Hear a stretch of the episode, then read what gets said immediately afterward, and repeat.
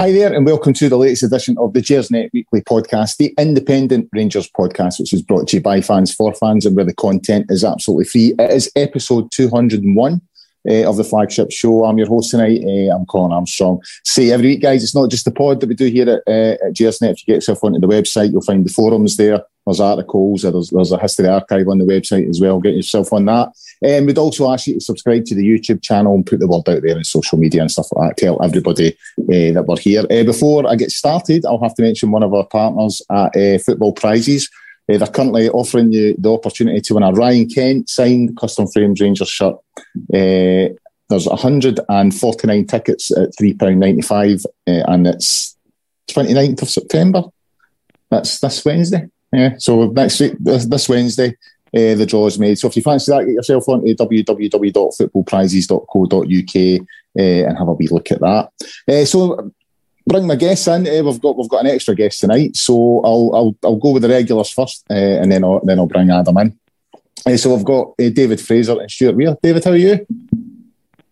Evening, listening listeners. Uh, evening, Colin. I'm not too bad. Just uh, trying to get myself through the international break. No, no, managed, no, no. To, managed to take on the ladies on Tuesday night against Benfica. Unfortunately, they, they couldn't hold on and get a, a draw. It's uh, I, I was at Pollock yesterday. I didn't see you. You know there, no. I was, aye. I was. Aye. Indeed. Were you, were you in your usual spot? Uh, aye, I was in the centre. Of, well, maybe not since the time I bumped into you. No, yeah. I, my usual uh, spot before lockdown. I was on the sun, the right and a half early in the enclosure. Aye, because me and my mate walked around. We were sort of under the, just behind the the, the Clydebank dugout actually. I didn't really look over. I couldn't I couldn't see you, so I must have just missed you. No bad game. Quite enjoyed it. Must admit. No, better than watching Scotland. That's for that's for sure. Not really better. We've also got uh, Stuart Weir joining us tonight. Hi, Stuart. How are you doing? I'm doing well. Just to correct you, the twenty-ninth of September is actually Thursday. Is it Thursday? Yeah, twenty-ninth of September in two thousand four, A C Milan beat Celtic by three goals to one. Andriy Shevchenko scoring twice um, against uh, Celtic on his birthday that year. Um, so just I just know that fact because a certain Colin Weir arrived the same day and for a split second almost was registered as Andriy Shevchenko Weir. But I managed I managed to steer clear of that and therefore uh, didn't incur the wrath of uh, his mother. So no, every, everything's good. Uh, are you getting through the international break okay? You enjoying it or are you pissed off like the rest of us? I, if anybody follows me on Twitter, they will know I have a stock uh, Alan Partridge shrug of the shoulders. Um, you know, and, and last yeah. night, last night kind of took the, the Tunnock's tea cake a wee bit because you had all these people saying, you know, wasn't that fantastic performance by Scotland? Uh, and then, of course, I was the killjoy who said, yeah, they're just running into decent form in time for Qatar. Yeah. Um, so it's exactly where we are with Scottish football just now. You know, it's like it's like winning the sort of gala day tournament and think you've qualified for Europe. It ain't, you know, it ain't that, and it ain't, it ain't happening that quickly. Um, so until such time we start qualifying again for World Cups, then I might take an interest thereafter. It's, I've got to be honest with you. Me and my mate were talking about it yesterday. I, I went, you know, my mate Paul to, to watch Pollock, as I said, and. Like he, he used to go to the Scotland games quite a lot. He, even he was like, "What is this Nations League?" He said, "I don't even know what it is." And I was kind of like, "I, I don't either." To be honest with you, I don't, I don't pay that much attention. The only time I really pay attention to international football is when the big tournaments come along in the summer. I've got to say, I, I don't even think I'm going to be that interested in the World Cup this year either because it just feels like a bit of a shit show with it being in Qatar and it being at Christmas and all that kind of stuff. So, yeah, I, international football, uh, not for me. But anyway, we'll move on. We'll, we'll move on to the, uh, the rest of the show and we'll bring in Adam because we're going to talk first about uh, Adam's book. It's Adam Thornton for the Hearts and uh, Hearts and Hand, uh, the Heart and Hand podcast. Different one. that's, that's a different podcast altogether. Uh, so, Adam, do you want to just give us a wee breakdown and and, and what your book's about? And, and it's obviously it's Gerrard's Blueprint's the name of the book. You know, it's obviously focusing on Gerrard's time in the club, but I think it's looking more at the sort of tactical stuff behind what he and his team were doing. Yeah, so thanks for having me on, first of all. Um, yeah, you're right. It's it's basically the three years, uh, as I saw it, from when Gerrard took over uh, until we won uh, fifty-five. um, the, the journey that it is a tactical evolution, but I guess also the, the journey the entire club went on. If we think back to the last game of the, the previous era, it was that five-each draw with Hibs under Jimmy Nicol in yeah. May twenty eighteen, which was was chaos. Um, so I think it's easy to forget sometimes how low things were at that point. Um, Rangers had finished third two seasons in a row. Um, that last starting eleven had Russell Martin, David Bates, Jason Cummings up front, Sean Goss, Jordan Rossiter, Jason Holt. Um, that's me done. Um, but and then when we played Scoopy in Gerrard's first game, there's only three or four players that actually make the starting eleven. Um, Tavernier, Daniel Candeas, Jamie Murphy. Um, although there's obviously a few that aren't in the squad, et cetera. But it's a, it's a massive turnaround, um, even just in a summer. Um, so I wanted to kind of talk about, I guess, where it came from first of all, and then from there the book's really split into three parts. First part's all about the, the sort of tactics and the methodology that that Gerrard and Michael Beale, et cetera, put into place. Their influences from Liverpool, obviously, but Michael Beale's case, Chelsea as well, even further back, Bobby Robson, Johan Cruyff. Um, obviously, there's lots of Rafa Benitez and, and Gerard Houllier influences and in, in what Gerard does. So um, that kind of first part of it is, is all about that, all about setting it up. Um, and then the second part is the sort of formation evolution. I think most people will probably still say, oh, he just played a four three three and that was it. Um, there's kind of nuances in there that I, I kind of bring out in terms of how things changed, how players came in to the team, um, that would then change how we play. Um, and then the third part of it is all about the players, really. The the evolution of Morelos, for example, in those three years was was huge. What Tavernier was doing when he when Gerrard came in versus what Tavernier was doing when Gerrard left, there's a whole different tactical evolution there. So we kind of go through it in three parts, um, and that's broadly um, the the setup of the book. I, I mean, in terms of, I mean, obviously Gerrard's, you know, he's, he's been away about a year now, or whatever. A lot of chat around. He's slightly turned it around a wee bit at Villa at the moment, but there was a lot of chat and it looks like he was going to lose his job. And, and a lot of people were putting that down to Michael Beale moving on. I mean, yeah. do, do you cover that in the book? I mean, his importance, Michael Beale's importance in the whole thing?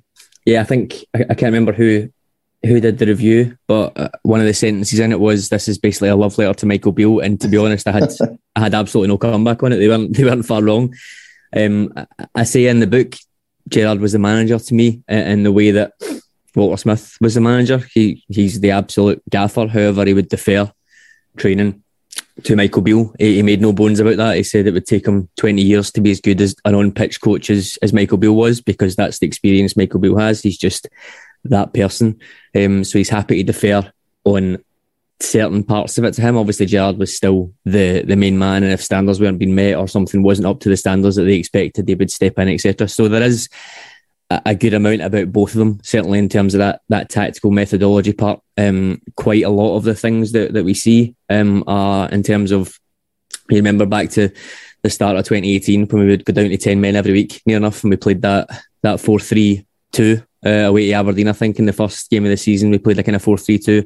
Those type of things have been ideas that have been on Michael Beale's blogs and Michael Beale's spoken about in, in various mm. coaching courses throughout the, the years. So the tactical side of it, I, I do give them both their due, but I think it's it's very clear from even Gerrard's own words that he sort of deferred the bulk of that to Michael Beale. Um, so in terms of Villa, obviously he had him there for a bit. He's pretty much replaced him, I think, with the next best thing as far as Gerrard is concerned, which is Neil Critchley, who was doing very, very well at Blackpool. I think he got them promoted and he got them up. He kept them safe in the Championship on a pretty low budget. He's obviously Liverpool Academy alumni as well, so in essence he's probably replaced them like for like in terms of a tactical coach that he knows. Um, but you're right, it's not going great uh, at all. I don't think Villa fans were too enthused anyway. Um, I don't think Liverpool heroes down there are really um, heroes to anybody outside of Liverpool, so he was always kind of fighting a fighting an uphill battle there. Um, and it was always going to be interesting to me to see how this kind of philosophy and formation would work when you're trying to play it mostly against uh, teams that are probably better than you. So it's yeah. interesting to see how it's how it's playing out. I mean, in terms of Michael Beale, I mean, you, you, you said it was a love letter to, to, to Beale, and I mean, I, I can understand why. I mean, and I'm not downplaying Gerrard's influence here at all, not at all. I mean, yeah. I, I love the guy. I kind of fell out with him for a wee bit the way he left us, but uh, that's gone. You know, time's healed that.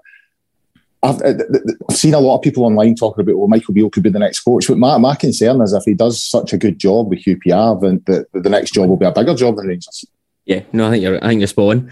Um, he's doing very well. I, I don't know the Q P R budgets, et cetera down there, but to have them, I think it's six just now, given he's a brand new coach. They've not spent any money, I don't think. I think it's mostly been free transfers and loans. Obviously, Leon Balogun came in the other week as well. To to have them sixth in, in that league, very, very early doors down there, mind you, but to have them sixth in that league, I think is is really good. And you're right, even a, a decent season, getting them into the playoffs, there will be clubs um, absolutely batting the door down. I think the most the most trodden route in football is players and managers going from the Championship to the Premiership, which you wouldn't you wouldn't necessarily think. So it's it's definitely the market that the, the E P L looks at in the first instance. And if he's doing well, he's obviously got that background. He's, people will know that he's done all the work he's done at Rangers as well. So he's got European experience as well. Um, yeah, it could be it could be a case of um, too too late really. If he ha- if he does a good job yeah. down there, it might be that he gets that gig. Yeah.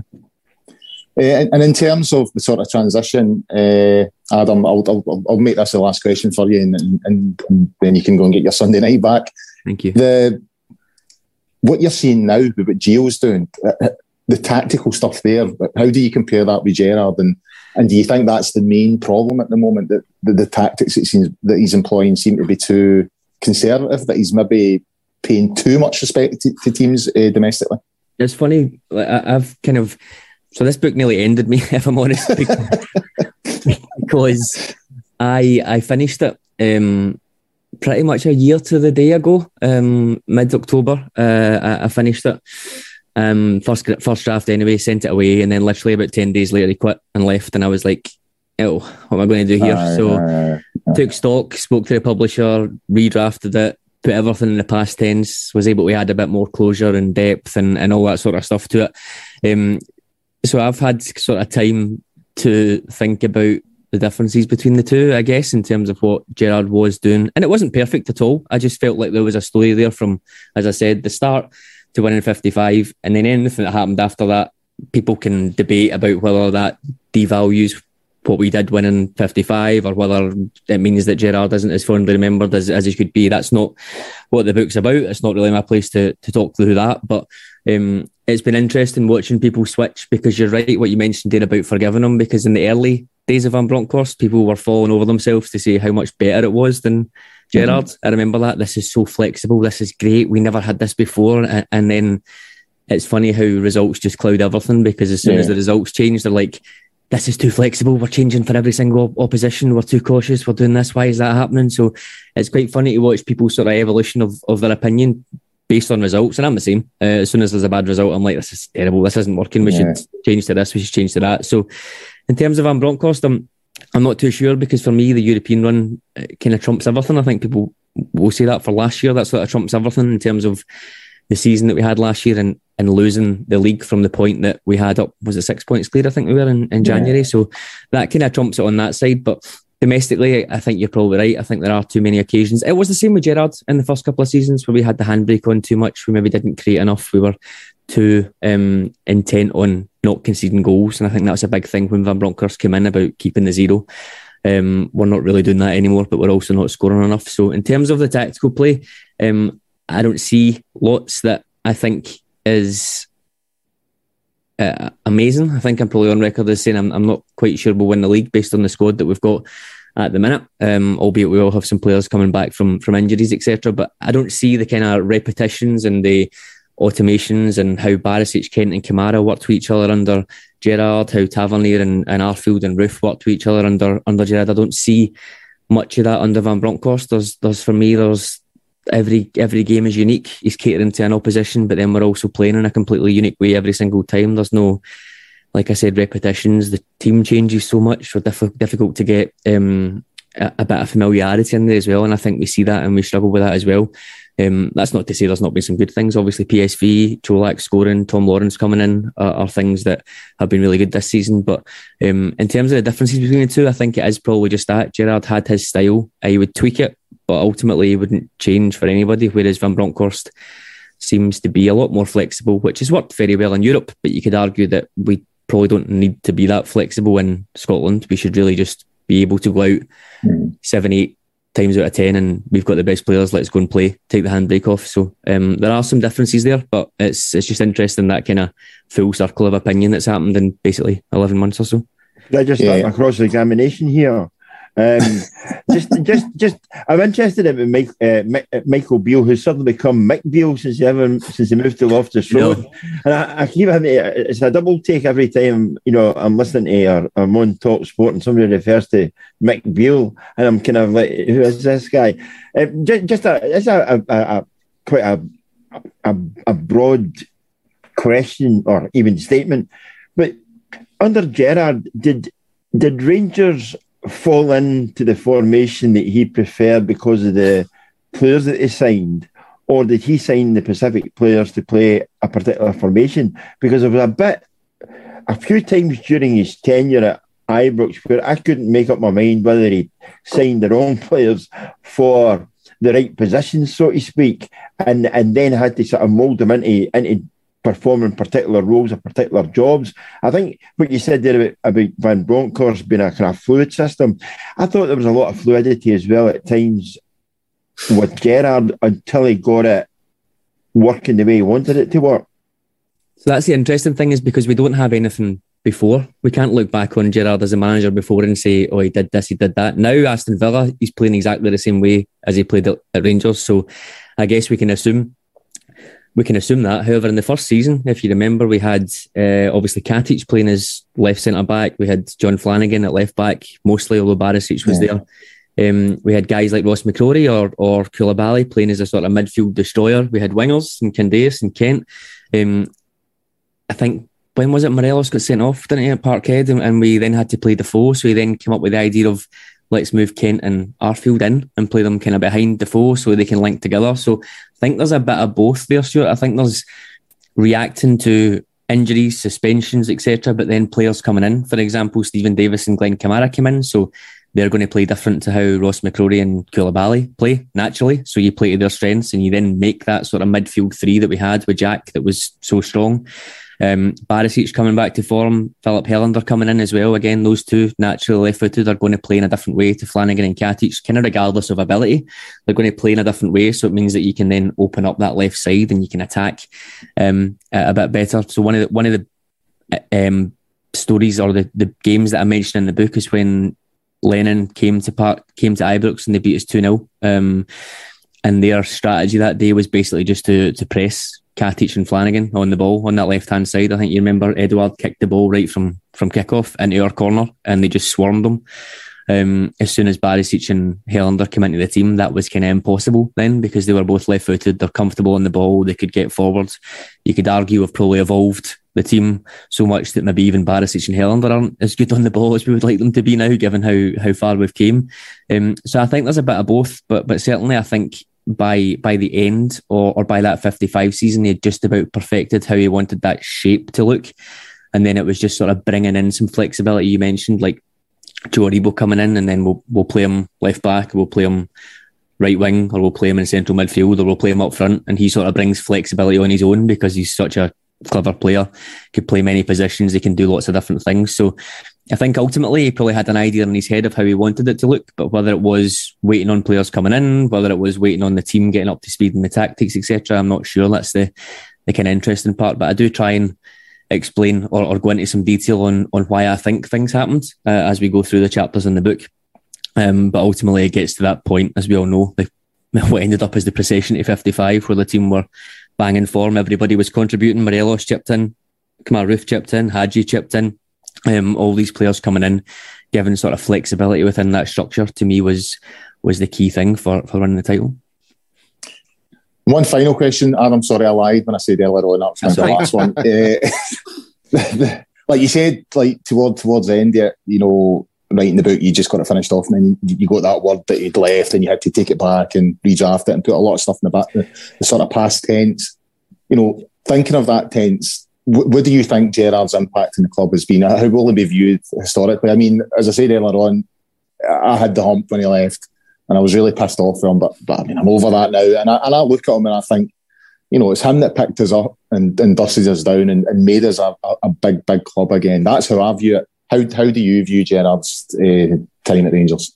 Exactly the same. I guess I'm not sure if it's if it was a Stockholm syndrome thing from literally doing a podcast every week talking about how this was built and then, like you said, doing thinking eighty thousand words and probably eighty thousand hours into, into writing about it. So um, I think I'm always going to look back on it quite fondly, because I think we achieved something great. But even if you look off the pitch, like you said, you think about um, all the staff that you brought up, you think about the way that they kitted out Ibrox to meet what Gerrard wanted in terms of an elite club. I think they knocked down, they, they made little player-specific rooms within the stadium, Mock and Howie, they got up to speed, et cetera. Even the money coming in from Europe, uh, I would imagine would have allowed us to do so many things in terms of mm-hmm. infrastructure and all that sort of stuff. So um, I, I'm just too young for, for Souness. Um, well, maybe about five five or six years too young for Souness, but Uh, to me, I don't know. I think when Souness went for Liverpool, I'm, I'm pretty sure I've certainly heard from my dad that reaction was was mixed as well. In that in that sense, probably similar to how how you're saying about Gerrard. And I think people can feel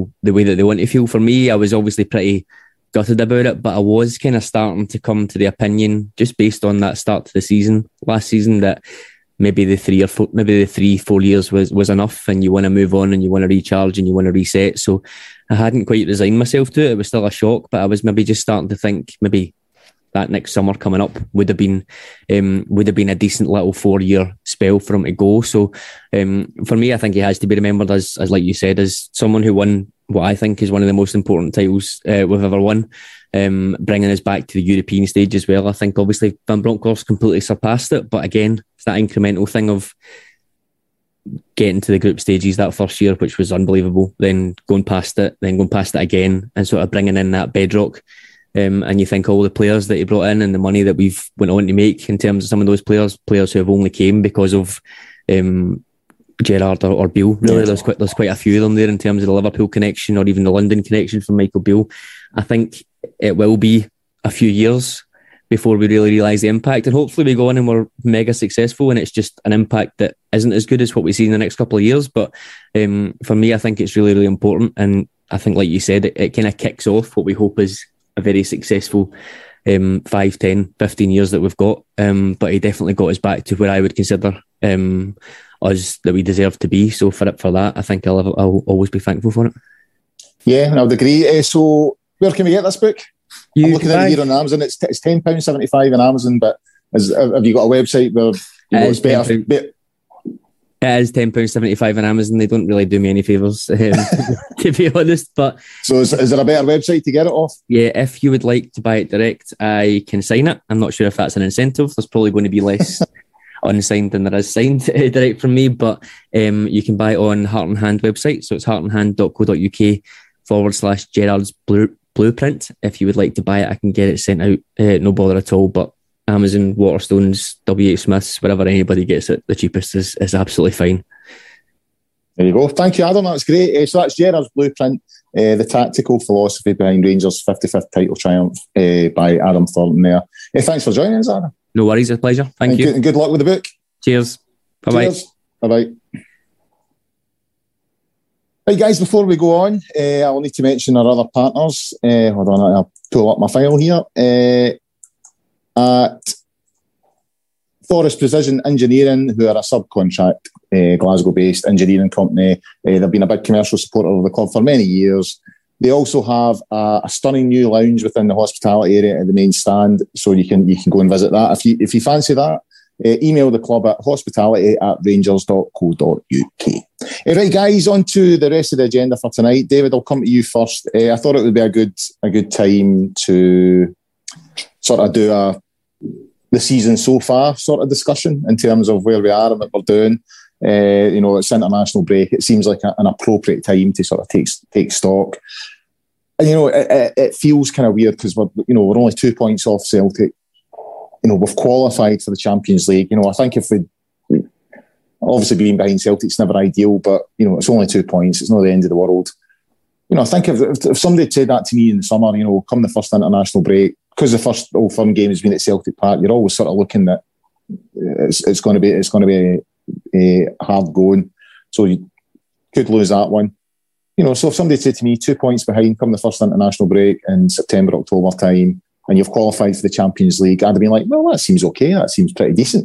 But it somehow doesn't feel like that, if you know what I mean. It feels like there's a lot of negativity around the club and uh, and about the team and about performances and stuff like that. So it seems that it's a, it's a bit of a strange position to be in. Undoubtedly, Colin. I think the I think I think the average punter's more concerned with the style of play and how. Um, I don't think lethargic's the right word, but it, there just doesn't seem to be. You know, it doesn't seem to be a happy ship. There's there's something yeah. there's something strange about the whole situation. I mean, it's, obviously losing players of the magnitude that Joe Aribo um, and Calvin Bassett on the form they were, they were showing last season, it's going to be big. Um, I can remember last season a lot of guys mentioned about Joe Aribo saying, "I got him to another another performance in big games," but I think I think it's it's fair to say that in the, the game so far last season, I think Joe Aribo's absence has been keenly felt. Certainly from my perspective, I think in terms of holding the ball up and allowing the team to move up uh, as a unit, uh, I think Joe Aribo is his contribution has has been sorely felt, or the lack thereof. Um, certainly with Calvin Bassey, the, the, the dynamism that, that he had um, is you know is is lacking. Uh, I think there's, there's, there's, you know, it's hard to put your finger on it, Colin. I think the, the players to me, they don't look happy in their work. Uh, I don't know, you know, yeah. I could be barring up the wrong tree. Um, people have said that they look fit. You know, I, I, I, I would tend to, I don't want to look too much into it. I don't think there's, there is maybe as, um, as dynamic from a physical perspective as, as they've, they've been in the past. Um, I don't know why I put that down to. I've heard that in pre-season that there wasn't as much running work done. There's more ball, more, more ball work was done. Oh, well, that's true or not, but you would like to think that, that the guys in Gio's team, backroom team, you know, really stand for a lack of fitness. So, but to come to the, the point, I, I tend to agree with you that we're only two points off the top of the league. Um, we've qualified for the Champions League, which is obviously the, one of the, the main um, the main targets for the season. We've done that, got the money in. Um, doesn't seem to have been spent enough, but I guess we'll come to that later on the show. Uh, yeah. So, I look at, at this juncture, would I take being two points off Celtic and still been in the hunt and been in the Champions League groups? Aye, of course you would. Of course you would. I'm just more concerned about where we're going in terms of the play. That you know, the, the, there's just something's not quite quite there, Colin. I don't know what it is. It's, it's probably there's probably a multitude of factors to explain it away, but I think from a fan's perspective, I think there's legitimate concerns uh, that still need to be addressed. You know, from the perspective that fans need to see something more concrete going forward to think that, aye, look, there's, there's something better down the road. I think it's fair to say that. It's sure. I mean, I, I was sitting when I was when I was working on the agenda today. I was sort of sitting breaking it down into sort of pros and cons. And so the pros that I can think of were, you know, you know, Cholak's obviously come in, hit the ground running, scoring goals, and it kind of feels like finally we have someone who's who can push Morelos in terms of challenging him for that for that number nine position. Well, Tom Lawrence has, has sort of hit the ground running as well, and obviously we've qualified for the Champions League. But the cons, they were like, well, there was two horrific performances at Celtic Park and in the Amsterdam Arena. You know, as, as David's alluded to there, but sort of Gio's playing style, it's, it's not that pretty to watch. Uh, you know, the lack of the, the, the use of the new signings, you know, the, the last few teams, it's almost like Gerrard's teams, you know what I mean? There's there's hardly any new signings getting played at the moment. You know, you've had the, the Morelos incident where he was, he was basically chucked out the, the side and told to get fit. There's rumours of other players having wee moments of uh, uh, indiscipline and stuff like that. As David says, it, it, it kind of feels like it's not a happy camp at the moment. So when I broke it down, there was more cons than there was pros, is probably the point I'm coming to. Yeah, no, no, I would, I would agree with what you're saying there, and I would agree equally with what some of the, the observations that David made there. I think, I think there's a desperation about Rangers and their performances, and I think if they get the result, there is a, a relief there rather than there being a celebration. I I, I don't see there any been any kind of you know spring in that Rangers side or any buzz about them. They seem to be um, struggling to do the basics, and one of the basics I would say is that if you've got a team full of better players than the opposition, you should be winning easier than than you have done. you know, I, I know you cannot compare like with like, otherwise there'd be a hell of a lot of rich people out there when it came to predicting football matches.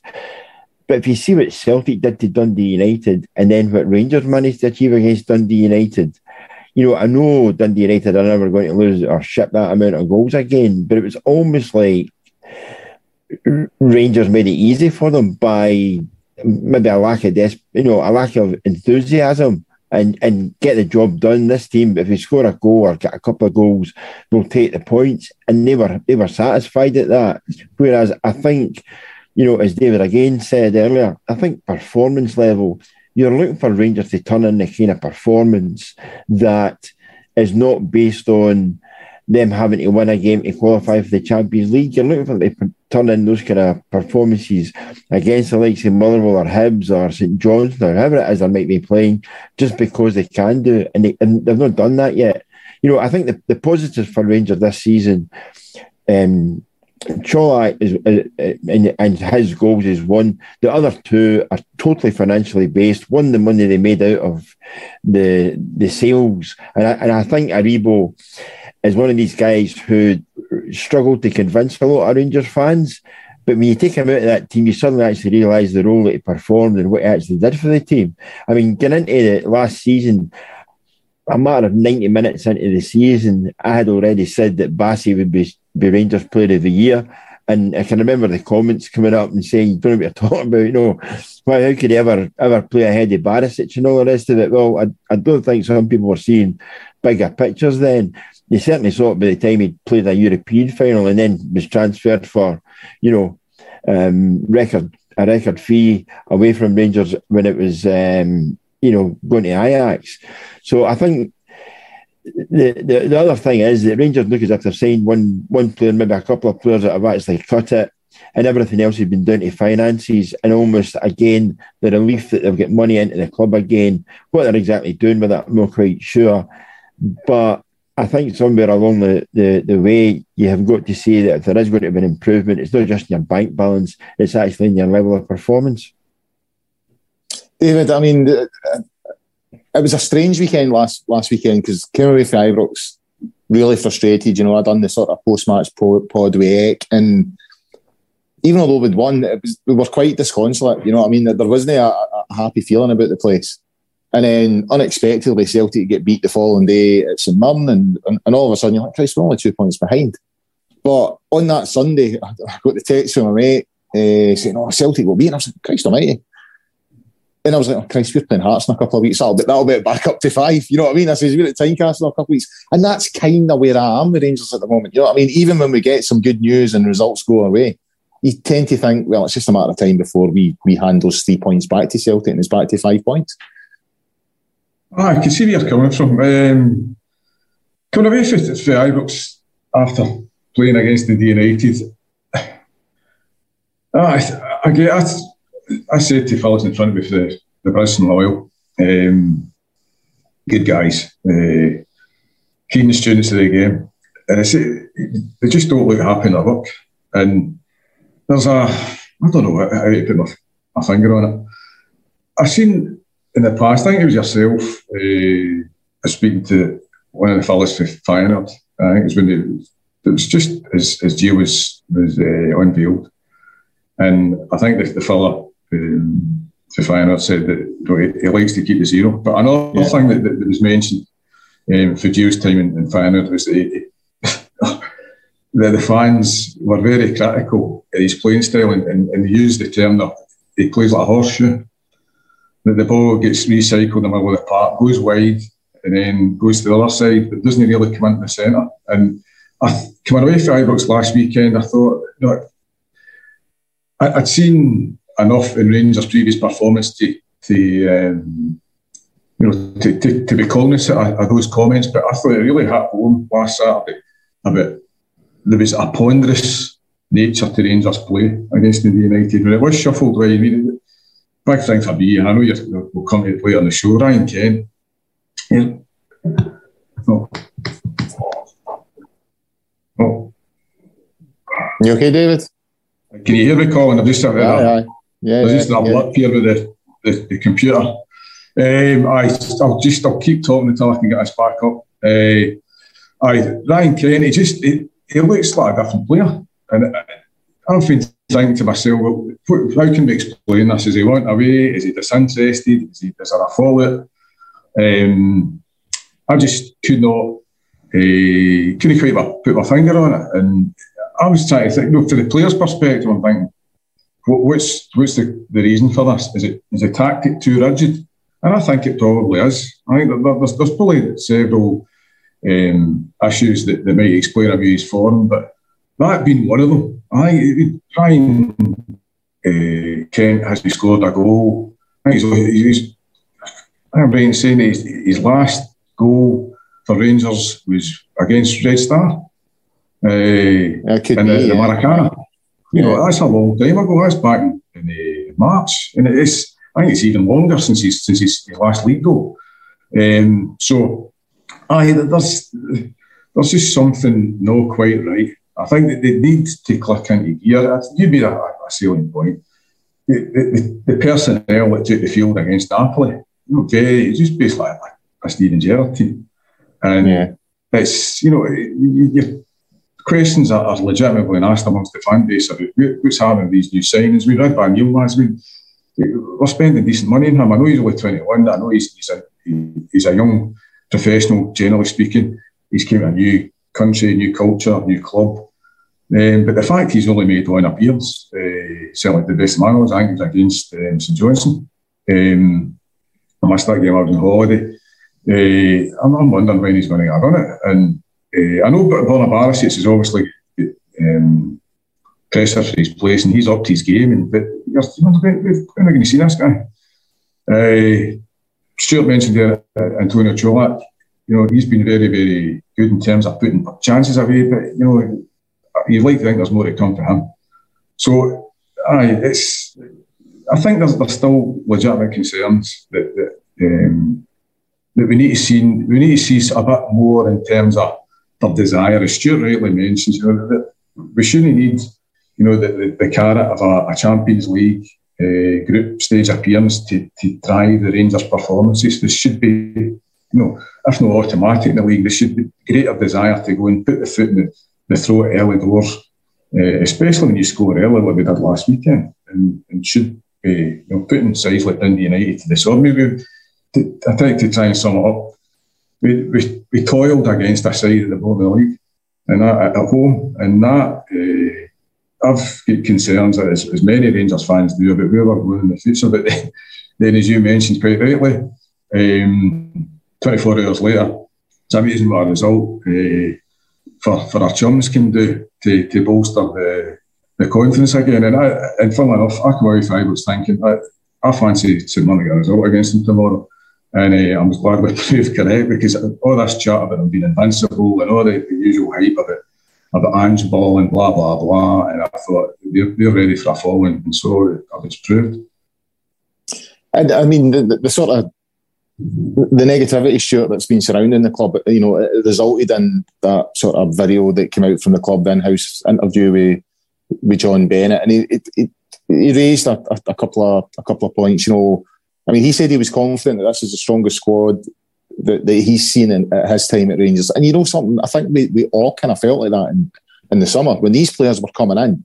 There was a feeling that you know it was time for this team to be broken up. You know, they'd won fifty-five, but there, there was a few players there. It was time for them to move on. That's happened. We brought. You know, quite a shift in terms of the, the, the amount of going out and coming in. But it's just not happened in terms of these players being used and, and, and them contributing in uh, the way that they should. Now, John Bennett was saying that, you know, we need to give them time. It's, it's very early. It is. But when you link it to the style of play and the results, you know, the pressure's rising a wee bit. Yeah.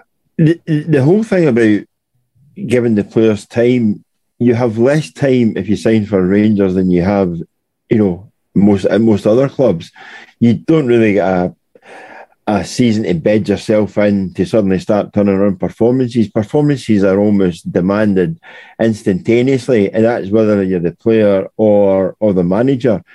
And and you've got to try and do two things at once. One, establish yourself, and secondly, give the fans or get the fans uh, on your side. I think the squad The squad is stronger. However, I go back and I and I have not been, you know, I've not been proven wrong in this one. And I go back to my observations right at the start during the summer about some of the, the signings that Rangers were making and who they were being linked with.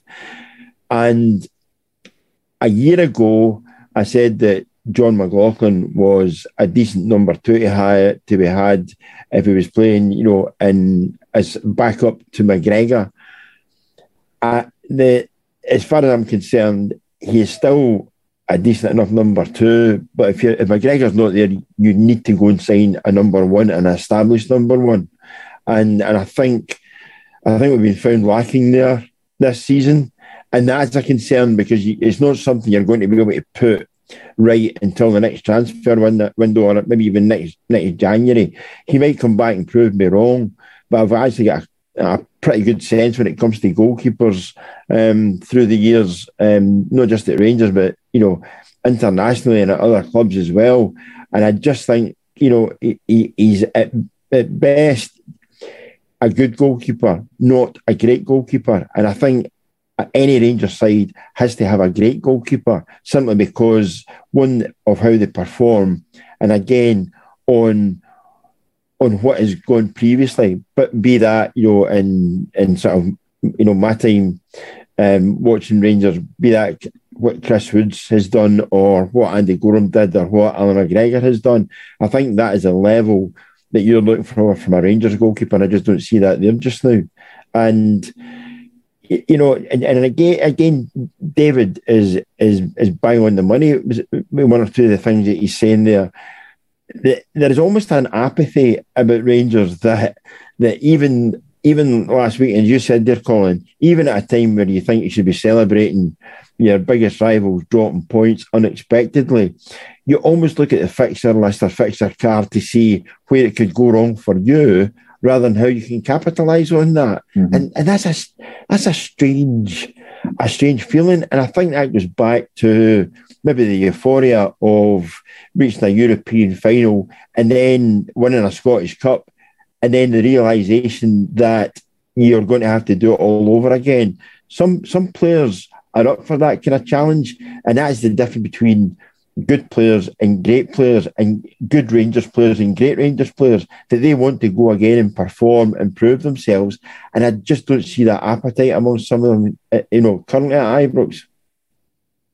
David, I mean, John Bennett also also sort of admitted that he felt the, the club had been poor in, in some of its communications with the supporters. I, I mean, I certainly feel, I mean, take the on-field stuff uh, out of the equation at the moment. I, I certainly feel a lot of unrest amongst the supporters around a, a lot of issues, you know, like my jers and all that kind of stuff. And, you know, the amount of emails I get telling me about Castore's next range, and, you know, just just that feeling that the support has been monetised to the absolute limit. That's how I feel.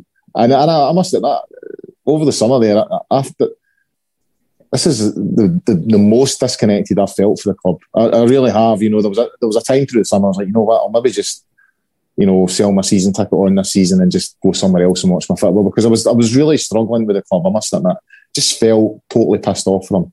And, and you know, he's kind of admitted that, that the club have got some got, got some stuff wrong. So I, I suppose it's, you know, how do we fix that? You know, because I, I do think a, a lot of goodwill has been lost amongst the supporters, and I think the club have got a bit of work to do on, on that front. How do you fix that?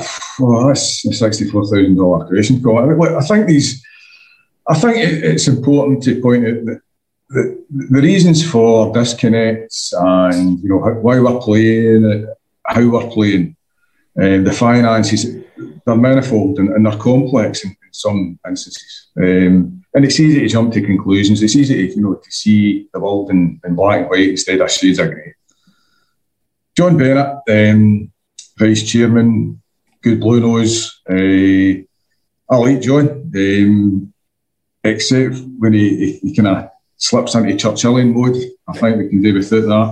Um, that, that applies as much to Douglas Bart when he, when he decides to speak, as much as John and Dave King, for that matter.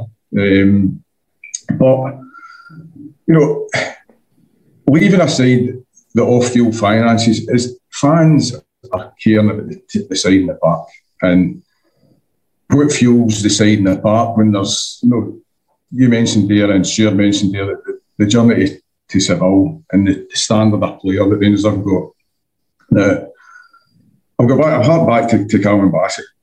Calvin Bassett, for the first time in years, years, looked, looked the the first Rangers player on on form, on form. I must caveat by saying on his, in his current form, that looked like the real deal. For the first time in arguably, you know, decades, since Gascoigne and, and Laudrup, somebody that looked like top, top level.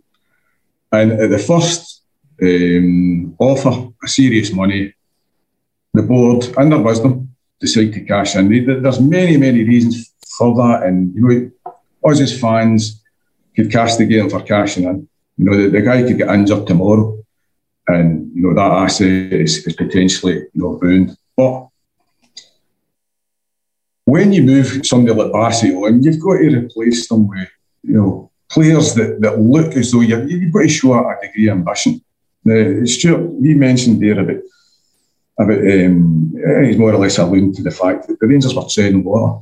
You know, it was almost like there was, it was like a planned stagnation. It was like, you know, this, if we get into the Champions League, you know, that'll get the, the normalisation, or will contribute, shall I say, to the increased normalisation of the, the, the club.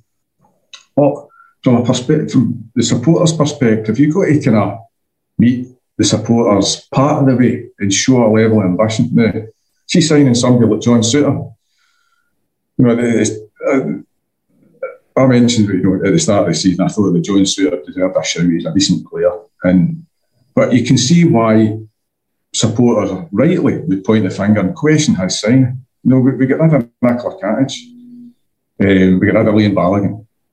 And we brought in somebody like John Suter, who's, who's injury-prone, and Ben Davis, who hasn't kicked a ball for us yet, so, you know, in anger, really. And by all accounts, isn't he, you know, isn't the greatest centre-half in terms of um, winning the ball in the air? So you question that, you think, what's going on here? They've got to, uh, you know, they've, they've got to cut their cloth accordingly, they've got to balance the books. I get all that, but fundamentally, supporters, we're looking for a level of ambition. I don't think the club have shown that. And I think that there's, there's you know, I get that we've got to temper that ambition and say we've got to be realistic where we are and where we are financially. But there has to be a wee bit more. And it's, it's especially exacerbated, as you guys have rightly mentioned yourself, Colin. See, when these new signings come in and they don't kick a ball and they don't even look as though they're going to be anywhere near the start of living, because You've got, you, you, you start to question it. Is the, the manager signing them? Is it the sporting director that signed them? That the manager's maybe trying to send a message to the board saying that I don't really fancy these players. There's all, the, all these kind of unknowns and, and doubts start to legitimately creep in in the minds of the fans. So there's, there's just, we need more. As fans, we need to see a level of ambition in terms of the signings, and we need to see a plan and the, the, something that is coming to fruition. The, John Bennett's on the money and saying, he's, he's, he's one hundred percent correct in saying it's too quick to judge. Of course it is. We're only a couple of months in, but you know, to, to come to the, the the side of the supporters, we've not seen enough to suggest that things are going in the right direction. Now hopefully, once we've had a, a wee breather, obviously the next game's at, at Tynecastle, big game next Saturday, we'd like to see Rangers showing what they're about. Whether they can do that is entirely up to them. Two parts of your question there, Colin, in terms of um, and, and, and, and, and what David alluded to, in terms of the signings and in terms of the communication. Rangers signed two centre-backs without anybody knowing the real reason why Balogun was allowed to be jettisoned or released. And, and that's a guy who, given his performance levels in the last twelve months, you really have to start asking questions, and hopefully somebody coming forward and explaining to the supporters why he was allowed to leave. Yet you bring two players in who have shown absolutely, combined, they have shown absolutely nothing compared to what that guy had, had shown over, uh, over a season. And I think that's a, another one of the kind of issues that, that fans start to question, are we just cash cows, or have we just been asked to put our hands in our pockets for Rangers to go and and follow a route or a journey that, that they're comfortable with without finding out the reason why they're actually following this particular path or why they're going down this particular road. And really, in, in terms of the finances, uh, though, Stuart, you know, you know, again, David kind of alluded to it there, you know, maybe we have to be realistic. I mean, John Bennett said in this interview that he's, he'd admitted to having sleepless nights about the financial situation at Ibrox, particularly during the COVID season, which raised my eyebrows a wee bit, because I, I, I seem to remember the message at the club at that particular point was, we're fine, we're fine, we'll get through this. It's, it's, it's not a huge issue financially. But, I mean, do we need to be realistic financially in, in terms of, you know, obviously where Rangers were not that long ago, you know, building the club back up again. You know, I've had all these sort of soft loans from investors and from from, from the guys that, that are on the board. Is that a case that we have to be realistic in terms of what Rangers can do in the, in the transfer market? I go back to the communication situation.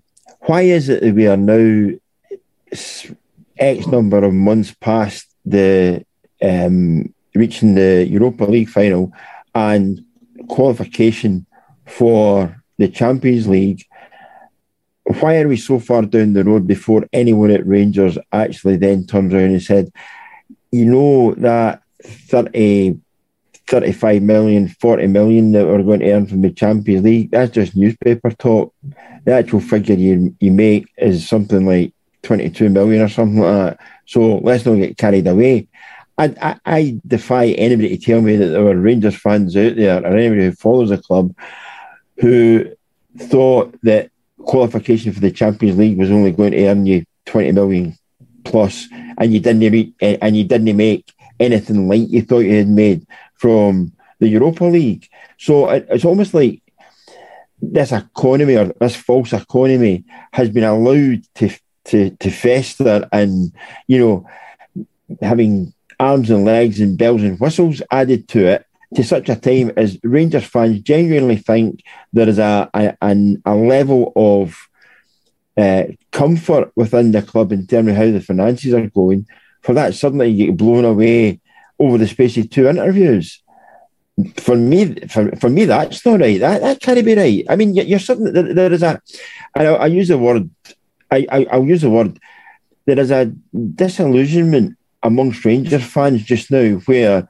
I'm not quite saying they thought this was the land of milk and honey and you were going back to the days of David Murray and spending, you know, million, millions and millions on backup players. No way did I ever think that was going to come around again. And I don't think it, I don't think we'll ever see that, um, despite the best plans from Aberdeen to bring in um, pay-per-view and all the rest of it. But the, but the, fact, the, the, fact, the fact of the matter is that you, you thought that these uh, scare stories about finances, they were well on the back burner because everything was was was rosy. And all of a sudden, you've been knocked on your backside again, and it's suddenly like, where has this money gone? Where has it been spent on? Now, although I know there's money has to be spent on infrastructure and the likes, I know that there's there's the running costs of a club that have to be adhered to and the upkeep of a club. But I, I do think somebody should have basically, you know, pulled their horns in a wee bit weeks and months earlier and brought a bit of a reality check to everybody to say, yeah, we're in a good place in terms of what we're doing on the pitch, but financially we could be doing better, rather than allow it to, rather than allow everybody to get carried away in their dreams and hopes and aspirations about who was going to come to Rangers, to then suddenly find themselves, you know, only earning fifty percent of what they thought they'd earned.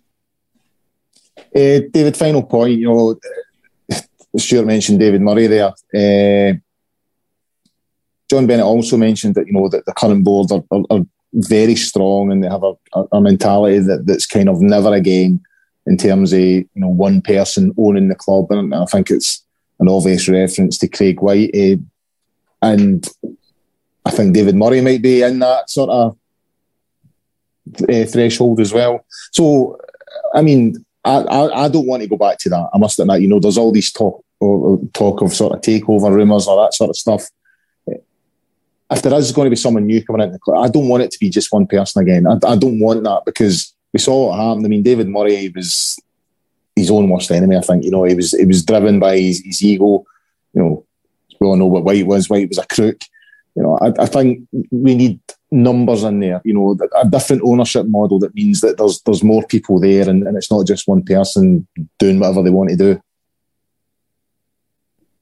Oh, yes, I think on the surface of things, Colin, that's that's that's fair comment. Um, don't forget, I mean, David Murray made a point quite early in his tenure that you can never run anything but committee. And the guy had a point. Um, aye, look, without going too deeply into the the, uh, the rumour mill, um, which is unhelpful in a general sense, um, I think that this A G M, upcoming A G M, will prove to be quite enlightening to a lot of supporters. Um, obviously, there a couple of weeks back with Dave King's open letter to the to the support. Um, not the greatest of timing, and it may just have been coincidence, but I think Dave could have maybe uh, made a phone call to, to avoid that. Um, but Dave knows what buttons to push uh, with the supporters, as does John. Um, that these questions are going to at least get some coverage in the run-up to the A G M. Um, all these, um, how should we say, frictions, potential frictions when you've got a, a, you know, a number of people having a say um, in how the club is run off the field, um, can either work for you or can work against you. I think it's just we're maybe at the, the tail end of, you know, a, a like-minded group of people pulling in the same direction. I think it's just it's came to the end of its natural cycle, and there's obviously, you know, the time is is is ripe almost um, for the situation to move on. Um, Um, you know, of a mind to kind of partially agree with you in the sense that, yes, we certainly wouldn't want to be um, the the plaything of one, you know, sugar daddy. I don't think that's the, the, the model that we want to follow. However, there doesn't seem to be an appetite for any fan participation, unless, you know, the Club eighteen seventy-two's travails have been well documented, and the faith that the general fan base have, have or has, I should say, in that vehicle has been tarnished somewhat. You know, who set about um, tarnishing it for what reasons is open to debate, and I don't think this is necessarily the forum to talk about it here. But to come back to it, we, we need, we, we need um, sound business people in charge of the finances, but we need a degree of oversight, and I think that that has uh, that's been somehow lost in all this, um, and we've, we've placed a lot of faith in blue noses, whether they be expats or whether they be local, to run the club um, prudently and to satisfy the club's general level ambition. And it remains to be seen whether um, that will be met going forward. You know, there, there's obviously there's changes afoot. There, there's, the, the club seems to be in a state of flux. There just seems to be, you know, a lot of unknowns seem to manifest themselves on the pitch at the minute, Colin.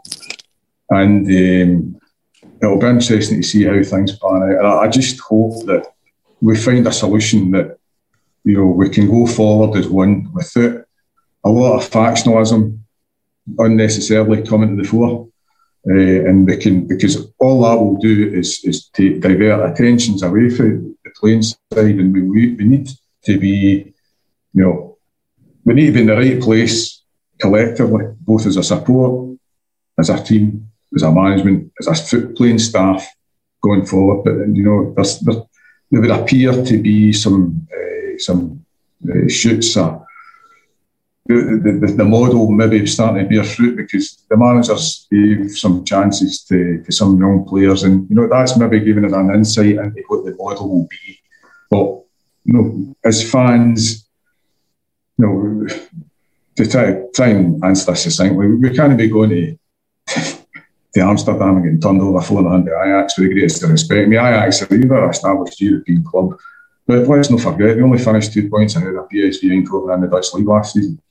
And we were the better side over two legs, and with a couple of quality additions in later qualifying for the Champions League, maybe that four nil reverse would have, might not actually happen. But that's, I say, so we just need to we need to be pulling in the one direction. I think that's the, the best thing to, to, to end on. All right, guys, before we, we talk about the final thing tonight, I have to mention Zenith Coins. Uh, our other partners, they produce the official Rangers Club coin. Each gold-plated coin has a unique serial number engraved on the outer rim and comes complete with a Rangers uh, presentation box and certificate of authenticity. Uh, famous Rangers fans such as Alan McCoy, who we're about to talk about, uh, Derek Johnson, Marvin Andrews, uh, Tom Stallman, Gordon Ramsay, all own one of these collections.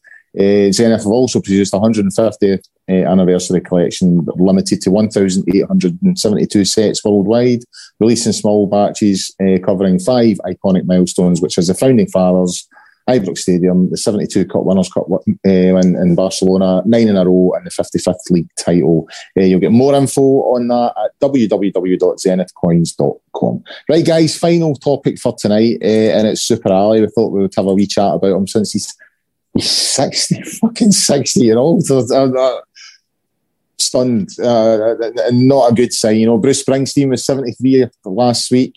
Uh, McCoy's has turned sixty. Liam Gallagher's turned fifty. All my heroes are getting old and it's not much fun. Hey, so, Stuart, I thought we would have a good chat about him. You know, I mean, I mean, obviously, as a player, he was just, oh, he was fucking different gravy, really, wasn't he? Super Ali. Uh, had a difficult start to his Rangers career, you know, when he first arrived. Uh, but, you know, two golden boots, umpteen league titles, umpteen one hundred goals, just everything you want for a, a Rangers number nine. Yeah, um, ideal start, scoring against Celtic after thirty-three seconds. Yeah. Um, and then forming a, a partnership up front with um, Sandy Clark, uh, lovingly known as Sandra and Alison, for Um, a, a, a good wee while, because he just did, just did not hit it off or perform to the levels that he could have done. The threat of going to Cardiff City on loan by Jock Wallace, completely spurious, uh, just to try and G him up a bit, and then a hat-trick against Celtic in a League Cup final. And from there on, he never looked back. And, you know, in terms of goal scoring, the number of goals, the types of goals, Um, the the importance of the goals, I probably will never see anybody like him again uh, in my lifetime, because he he just did it and he got it, and every goal, he treated every goal like it was his first goal. Yeah. And that's what mattered.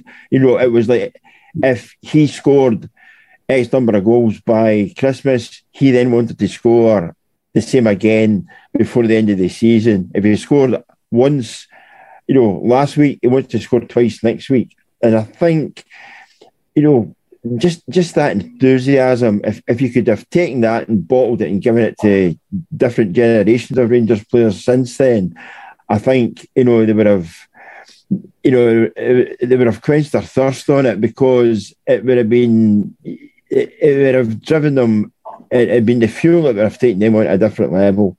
And, and again, during his Rangers career, he scored great goals, injured, was almost like written off, and then comes back and scores an, a boy's own goal against, um, you know, Hibs to win the League Cup, and away he goes again. You know, this time, you know, then in, in partnership with, like say, Gascoigne, when Gascoigne arrived, and you just have to mar- marvel at the levels that he achieved and the longevity. You know, fifteen years at Rangers and three hundred fifty-five goals.